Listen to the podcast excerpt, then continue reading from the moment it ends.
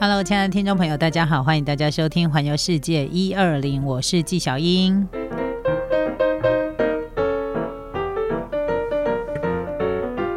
相信呢，大家最近的心情应该都会比较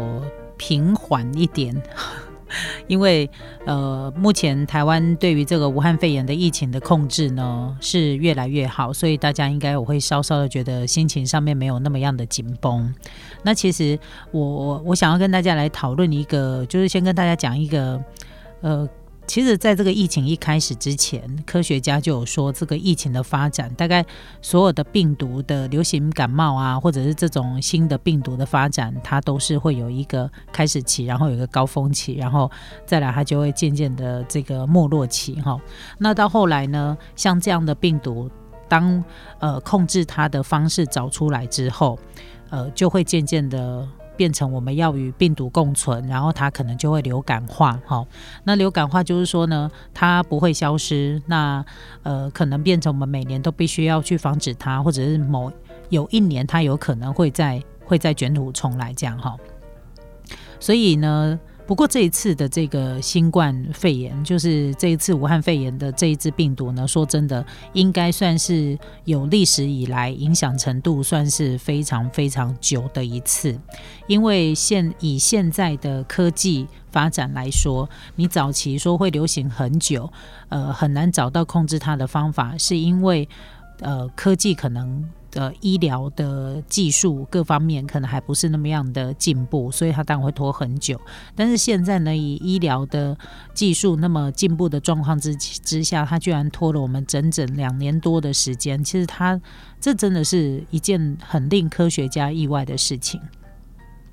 好，那当然一些比较专业的部分我们就不谈，因为我也不是科学家。但是呢，从它整个的一个起，就是起承转合这样子来看的话呢，呃，大概就可以知道说，现在真的可以算是一个进入所谓的后疫情的时代，因为它的控制它的药物出来了，然后再加上呢，这个疫苗本身，我相信普及率也会越来越高。那你会发现，这个世界开始渐渐的在整顿秩序，哈。什么叫做渐渐整顿秩序呢？就是，呃，大概两年以来的这个航空交通啊，整个大部分都是停滞的，哈，都是呃没有像之前那么样的繁荣的状况之下呢，诶，最近也会开始做一些整顿，然后很多国家也都开始在开放，可以呃有这个接种完整接种这个疫苗的旅客，已经可以开始进行这空中的交，就是空中的往来跟交流了。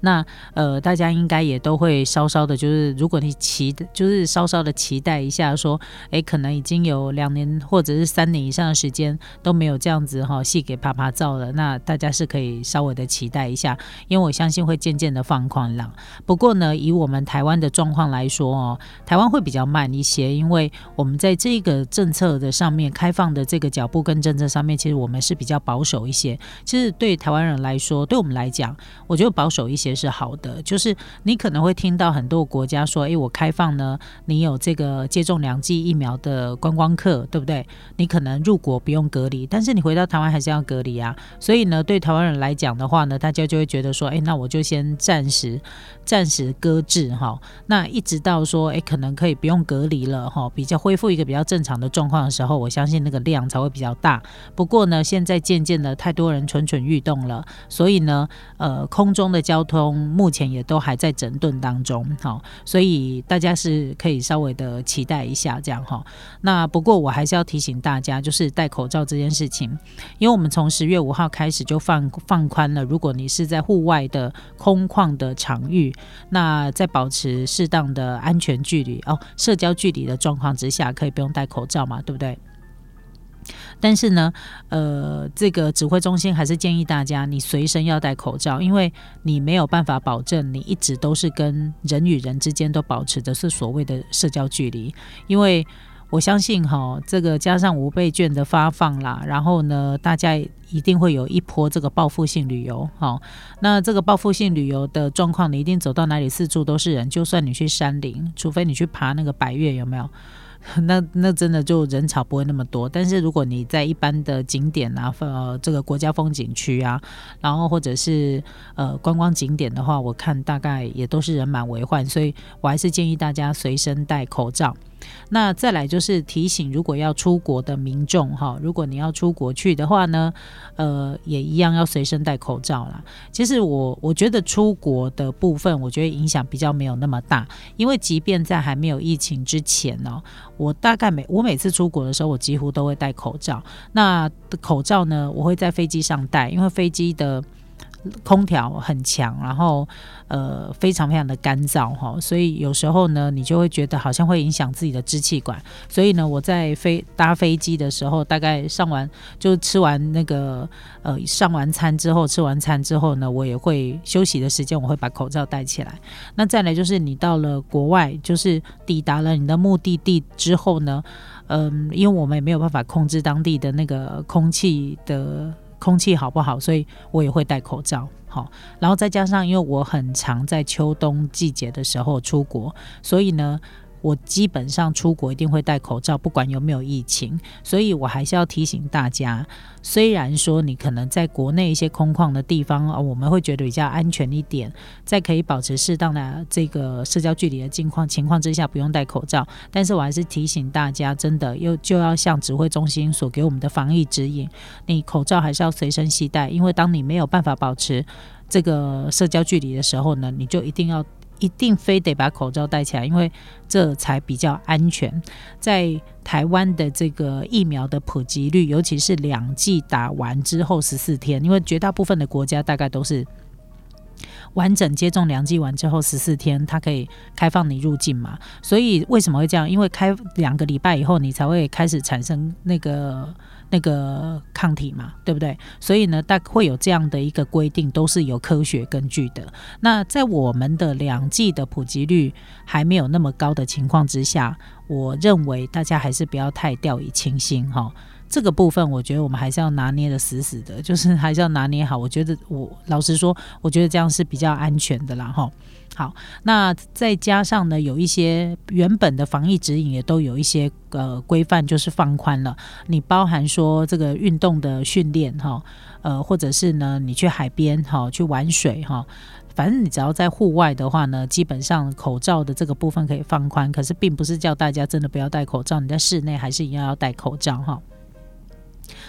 那这个是防疫指引的部分，有稍稍放宽的部分。那其他的部分呢，我们还是要按照指挥中心的防疫指引。的规范，那我觉得这样是比较安全的，所以我相信绝大部分大概也会随身去携带酒精啊，然后或者是那个抗菌擦巾啊，我看几乎大家都会带哈，然后再来就是口罩，那也祝福大家，因为呃大家心情上比较放松了，然后再加上呢五倍券的催化，一定会会有一趟这个报复性旅游的风潮。那如果有这样的情况的时候呢，还是提醒大家注意你我之间的安全，因为我已经。有开始感受到说，在一些快速道路啊，还有这个高速公路上面呢，游览车也变多了。不晓得大家有没有发现？因为游览车也放宽了它里面的那个载客数的限制嘛，哈，容量的限制，现在几乎是可以按照呃原本的这个载客数来载客，不用再像之前一样说，哎，你可能只能载二分之一人，哈，就是等于就是每一个人跟每一个人之间要保持一个有一定的距离这样的状况，也都这个部分也都有有所放宽，所以游览车也变多了。那我相信呢。旅行社们在经过了这个长达可能四五个月以上的防疫的期间呢，真的国外旅游就已经把自己把大家搞得就是苦哈哈了。然后国内旅游没办法，没有办法这样子一直发展。然后因为防疫的关系，那最近呢，大家应该都蓄势待发，所以应该会有你们应该大家应该都有机会去参加很多很多团。所以提醒大家。即便你是去参加旅行团也好，或者是你自己办的旅游团也好，然后我也听到很多公司开始准备员工旅游，哈，也都开始在呃相关的这个防疫指引之下呢，有一些原本会举办的自强活动，也都陆陆续续的在举办了。那我们还是希望大家呢要注意安全，什么安全？防疫方面的这个部分的安全哈，还是提醒大家要格外的小心了哈。好，那这个是有关于呢，呃，我们有一些这个防疫指引啊，有一些防疫措施会稍稍的放宽的这个部分，跟大家聊到这边。那今天要跟大家聊一个蛮有趣的话题，以往我们都会跟大家介绍说好玩的景点，那我们今天的主题是要跟大家介绍不好玩的景点。不过我们先休息一下，待会再回到我们的节目当中。